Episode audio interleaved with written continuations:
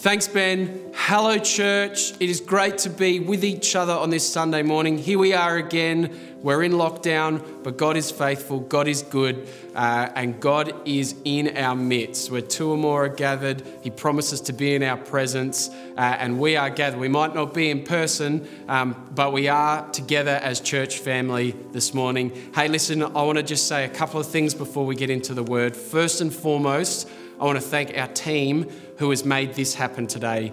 Uh, all of them have just uh, gone above and beyond. So if we can please, you know, thank them. Maybe you want to send them a text message, flick them an email. I don't know what it is, but I want to offer my thank you to our incredible team of volunteers and also staff who enable us to get church online together.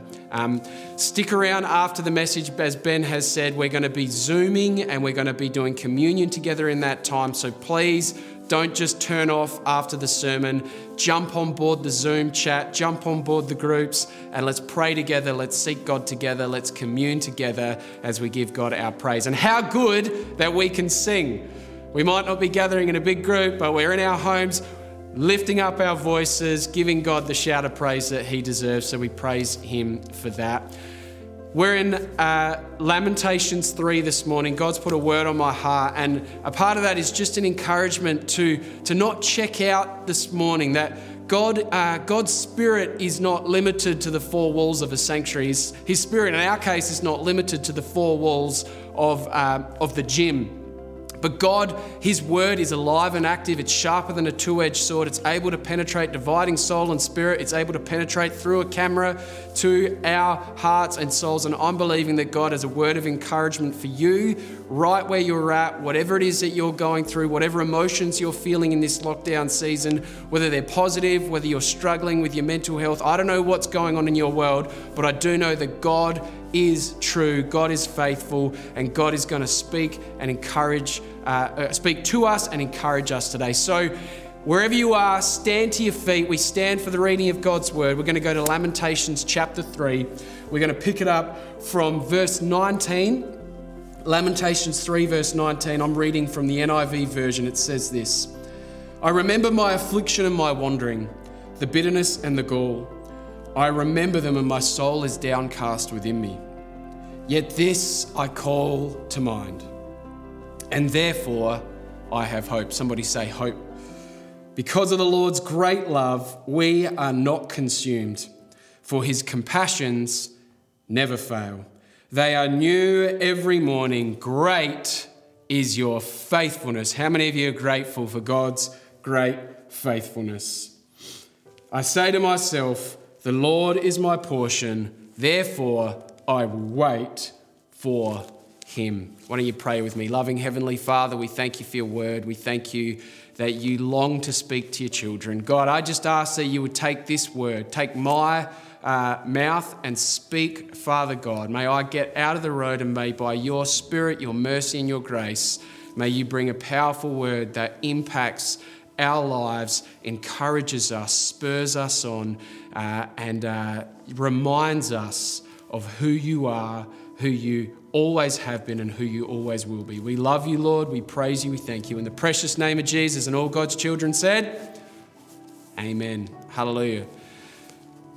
I want to speak to you this morning uh, on the title of Remembering Hope. Remembering Hope. Don't forget who's got you. As we come to the book of Lamentations, I uh, had the opportunity to, to share a version of this at our Aldgate campus a few weeks ago, but the Lord just said, I'm not done with it. There's, there's a different word in this passage for my people at Verdun. And um, as I sat in this and I started thinking about the context of where this was written, many scholars will say that it's Jeremiah who wrote this book. And Jeremiah is writing this in the context of Jerusalem having just been overthrown by, by the great city of Babylon, by King Nebuchadnezzar, the king that we studied as a church not too long ago, beginning of this year in the book of Daniel. Uh, and Jeremiah is, is looking upon his great city, the city that he loves, the people that he loves. He's looking at this city of Jerusalem, the people of God that has been utterly destroyed. It's post 586, 587 BC, and The city lies in ruins. The walls have been torn down. The temple has been destroyed. The leaders have been bound up and exiled.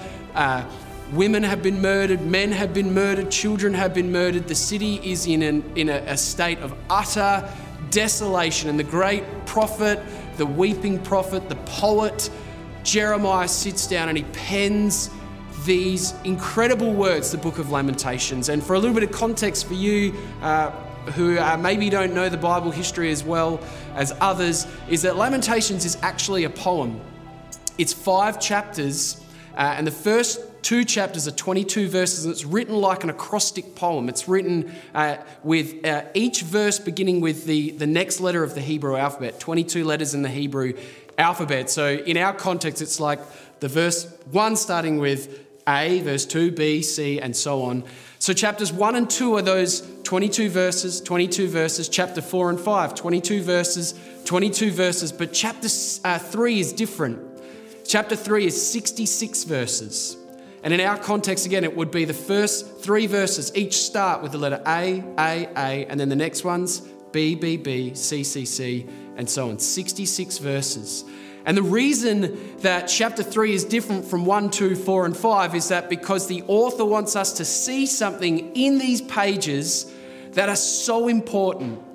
There's something in the middle of a lament as Jeremiah is breaking down and as he's weeping over the city and the people of God, and he's seeing all the destruction and depravity. His heart is broken and his soul is downcast and everything seems to be going wrong. And in the middle of this lament, in the middle of this poem, he pens a chapter that right in the middle of it are these words Yet this I call to mind, and therefore I have hope. What brings the prophet, what brings this beautiful poet, the weeping prophetic poet, what brings him hope in the midst of a helpless situation? And do you know what? It's not actually a miraculous sign. It's not uh, a great move of God that overthrows Nebuchadnezzar in that moment and, and miraculously rebuilds the walls. No, it's none of that. Actually, the thing that brings Jeremiah hope is a memory. And it, it, triggered for me a moment a couple of weeks ago when I was working with my son Benji on some mathematics. And as we were working through this math, Benj had a moment where it was all a bit too hard, and he, we we're on the iPad and he threw the iPad down and he burst into tears and he said, I can't do this. I'm just, I'm failing at this. This is too hard. And I thought, this is a great dad moment. This is an opportunity for me to speak some, you know, life into him and encourage him and inspire him and get, get my little preach on. So I got up there and I said, Benji, look at that light up there. You see that light bulb? You know the man who invented that failed 999 times in trying to invent that? His name was Thomas Edison. And a day came when a journalist uh, met with him and asked him the question Thomas, what does it feel like to fail 999 times? What does it feel like to fail over and over again? And he paused and he looked at the journalist and he said, I have not failed. I have figured out 999 ways a light bulb will not work. And I said to Benji, mate, that's what you're doing right now. You're not failing. This isn't too hard. You're learning, you're figuring out how numbers work. And I thought that was an awesome speech. I thought, man, if that doesn't inspire him and charge him up to go to the next level, whatever will. And in that moment, he looks at me with tears in his eyes and he goes, Yeah, but dad, that's just a light bulb. This is numbers. Don't you know how hard numbers are? And in that moment, uh, Joe was in the kitchen and, and she just went, What? She sort of turned around and walked up to him and said, Benji, are you trying to tell me that inventing electricity is easier than adding single digit numbers together? And then she paused and then she thought, thought nah, I'm going to dive in a little bit more. And she said, Benji, do you know what? I've learned how to do it. Dad's learned how to do it. Bailey's learned how to do it. Mabel's learned how to do it. Guess what? So will you. Keep trying. And so, in that moment, instead of crying and losing the plot, which is what I thought he would do because he did it for my inspirational speech, Benj actually just jumped straight back up to the table, picked up his maths, and went back to work. And I realized something in that moment that sometimes when we're standing at the foot of a, a, mountain that seems insurmountable, when we're standing at the foot of something which seems so difficult and, and so far out of our reach, to achieve. Sometimes in those moments, what we need is not the inspirational rev up, but a reminder. And the same is true with God and with faith. Sometimes in life, we don't need the big uh, spiritual rev up. What we need is a reminder that God is faithful and true, that He has done it before and He's going to do it again. That whatever this mountain is that you're facing right now in your life, as we face lockdown, guess what? God is not surprised by this. God is not uh, overawed by this. God is building his church, and the promise is that the gates of hell shall not prevail against it. Come on, someone at home. The gates of hell are not going to prevail against the church of God. God wins the day. God will always wins the day. He is the Alpha and the Omega. He is the first and the last, the beginning and the end. And we need to remind ourselves of that. And as we do, as we remind ourselves of who He is and what He's done and what His promises are to His people, guess what? It's going to bring you hope. Just like with Benji, just being reminded of the fact that actually there's been plenty of people who have gone before him, who have faced this mountain, faced this challenge, and come out the other side. And it caused him to get back up to the table and get on with the challenge for you, for me, for all of us as we gather. Guess what? God is faithful, God is true. And he's calling us to keep getting up and keep running the race. This is what he does for Jeremiah this is what he does for the people of Jerusalem. And this word was not just for them. This word is that prophetic word that speaks through all time and all space. And it lands right here in your living room, speaking straight to you, saying, Hey, hey, hey, hey, this I call to mind. And therefore I have hope. What is he called to mind? What is he remembering? In the face of such destruction, in the face of such difficulty, what does he call to mind? Friends, I'm going to bring four Hebrew words to you this morning that you're going to grab and God's going to speak. The first one is this He says, This I call to mind, and therefore I have hope. Verse 22 Because of the Lord's great love, we are not consumed. You know, that word great love is a Hebrew word chesed. Everyone say chesed. And what it means is unfailing, unmerited favor. Some, some uh, translations will translate great love, the chesed here, they'll actually translate it mercies. Because of God's unfailing mercy, because of, uh, if, it, if it was written in Greek, it would be agape, because of His grace, because of uh, Him pouring out this beautiful love to His people, we are not consumed. In the face of difficulty, in the face of tragedy, in the face of trial, there is a, a, a, word for us that has been true from the beginning of time that we serve a God who is full of chesed, a God who is steadfast in his love, a God who is unfailing in his mercy. And because of that, we are not consumed. Do you know, the vaccine is not the thing that brings us salvation. It's uh, your job is not the thing that brings you salvation. Your income is not the thing that's going to bring you salvation. The number of friends you have is not going to bring you salvation. The number of followers you have on your social media account is not going to bring you salvation. No, there's only one thing that redeems. There's only one thing that saves. There's only one thing that prevails. There's only one reason you're still here, one reason you're breathing, one reason that you have hope. And that is because of the Lord's unfailing love, because of His chesed. That is why we are not consumed. That's why you're here today. That is why the sun rises in the morning and sets at night. That is why we can have hope because of who He is, His character, His hesed, His love for His people. You know, in this moment, Jeremiah reminds himself of the character of God. And it's fascinating because he actually links it all the way back to Exodus 34, verses 6 and 7. In Exodus 34, 6 and 7, it's God, it's known as this passage of God's great self-revelation to Israel. And in that passage, he says the exact same phrase. He says that he is the Lord of Hesed.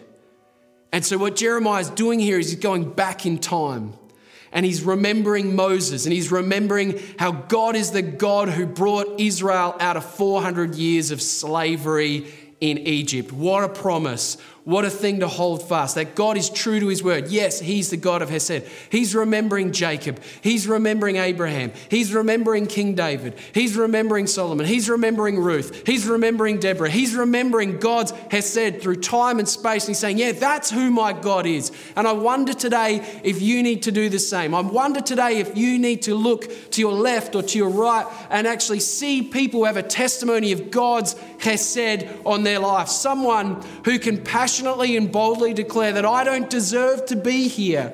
I don't deserve God's grace. I don't deserve God's unmerited favor on my life. But when you see them, you see the mercies of God that are new every morning, and you can get back up and you can keep pressing on in faith. Amen?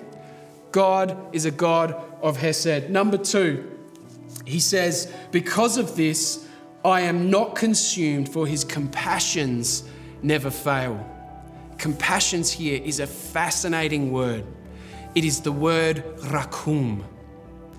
And that word is actually the plural word that we would translate womb. It's this fascinating picture that God is a God whose compassions never fail. That God is a God uh, who enwombs his people. And the really interesting thing is that word rakum is actually a masculine noun. Now, some of you missed it. How can you have a masculine womb? How can you have a masculine womb? It's this beautiful picture, friends, of the true nature of God. This beautiful picture that God is not gender, God is spirit, but actually it's this picture for us that God is the God of the impossible.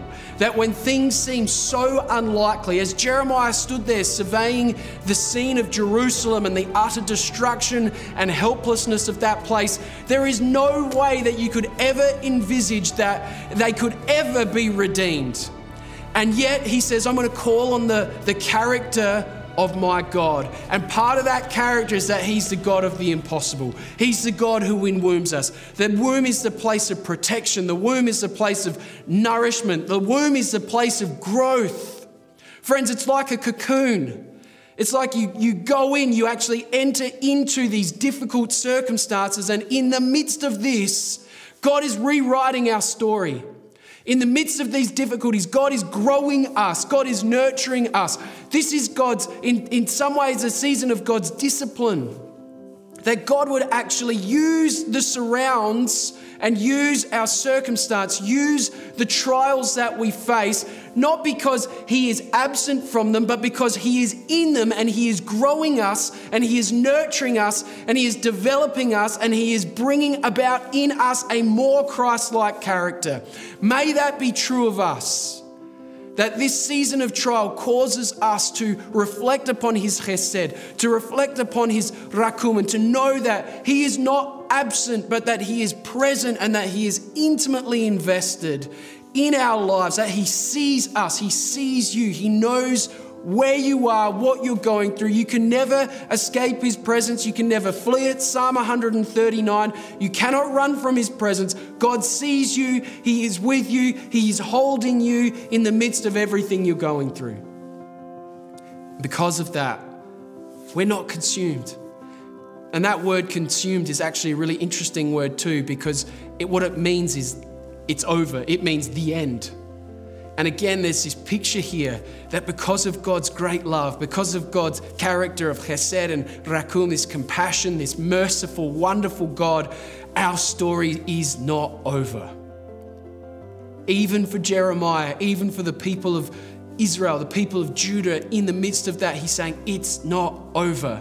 You're not finished. The story's not written. You will come out of this womb. You will come out of this place. And I am going to bring about glory for my name for all of eternity.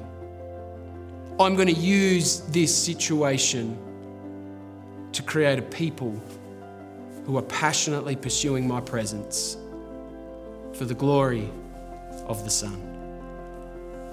The great love of the Lord the compassion of the Lord. And then he comes to this point where he says the compassions never fail, that holding of his people never fails. They are new every morning. Great is your faithfulness. Wow, that just makes me think of the old hymn. Great is your faithfulness. Great is your faithfulness. They are new every morning. How good that God's mercies never go stale. How good that God's mercies never run dry. Every single morning, there they are, waiting for you, fresh and new. Hallelujah, church. Hallelujah. Great is your faithfulness. Great is your faithfulness. That word there is this word emeth. And what it means is, is uh, true. Actually, a really great illustration is the idea of a plumb line. That actually it is, it is tried and true, it's unwavering. It does not bend to the left or to the right. It does not um, twist or turn. It, is, it, is, it is tested. It is true. It is trustworthy. It's not going to shake. It's not going to break. How good of the Lord's great love for his people. We can trust it. Friends, our world is changing all the time, even just this week. How many different uh, messages have we had? How many times has the restrictions changed? How many times has life thrown curveballs? It does it over and over again. We live in a world of constant change. We live in a world of, of the unexpected, yet there is one thing that will never change, and that is the character and the mercy of God. That is God's faithfulness. We can be sure that when we rise in the morning, God's mercies are right there waiting for us as they were the day before, as they were the day before that, as they will be tomorrow, and they will be until the day the Lord calls me home. Great is thy faithfulness. Great is thy emeth. God is true and trustworthy. And this is what Jeremiah holds on to.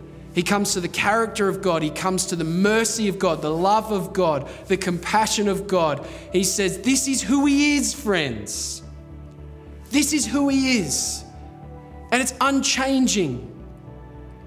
And because of that, I have hope.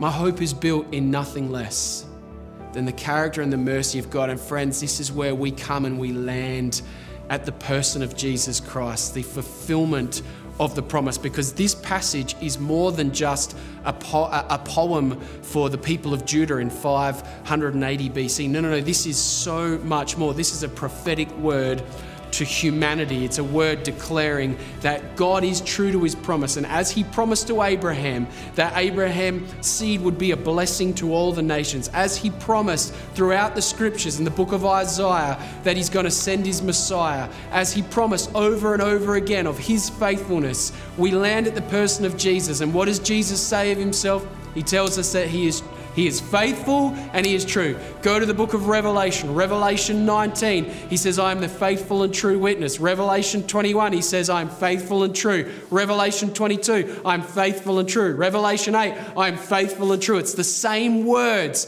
this is who Jesus is. You can trust him. You can trust him. You can trust him when everything else is moving, everything else is twisting, everything else is, is untrustworthy and it feels like shaking sands. No, no, no. Build your house upon the rock. Because those who build their house upon the rock, when the winds blow and the storms come and the sands begin to shift, everything will be exposed for what it is and the rock will remain. And Jesus is the rock. Jesus is the rock. He's the rock on which the church is built. The salvation, the, the mercy, the, the, the chesed, the, the rakum, the emeth of, of God is Jesus Christ. He is these things. And because of that, we, we, we come to Him and we, we fall on our knees before Him, we give Him our worship, we give Him our lives, and we say, Yes, Lord, you're the one who brings me hope. Everything else will fall away, and yet He will remain. Because of that, when we call that to mind, we have hope. And there's just one last thing I want to point us to before we uh, close, and I in, invite the guys back up to lead us in our next section, and this is verse 24. I say to myself, in light of this, in light of what I've called to mind, in light of the memory of the character of God, he says, I say to myself, The Lord is my portion, therefore I will wait for him. Therefore, I will wait for him. That word wait is the Hebrew word yachel. And that word means not just to wait uh, randomly, not just to wait like you're sitting at a bus stop, just passing time, uh, flicking through your phone, checking the news. No, no. It means to wait expectantly. Uh, uh, it means to wait expectantly to actually have our eyes fixed upon Him, to long for Him. And I love because the Lord is my portion, because of His unfailing love, because of His compassion, because of His faithfulness, because I know I can trust Him. Do you know what it causes me to do?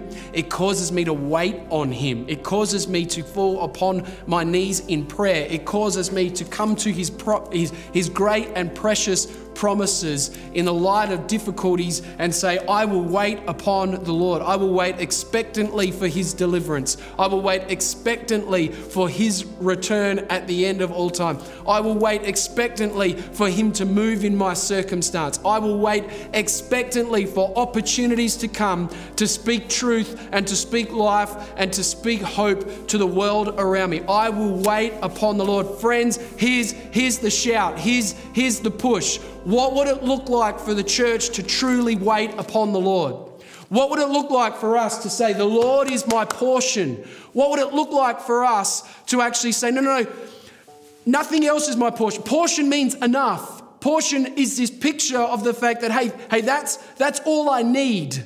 That's what the portion means. The Lord is my portion. His faithfulness, His mercy, His compassion, it is enough for me. It is what I need to get me through. And because of that, I will wait on Him. Do we believe the Lord is our portion, or are we constantly looking for everything else to fill our cup? What is your portion? What are you looking for to fill the void? Everything else will fail you. Only God will sustain you. He is our portion. And because of that, when we realize that, then we will wait upon Him.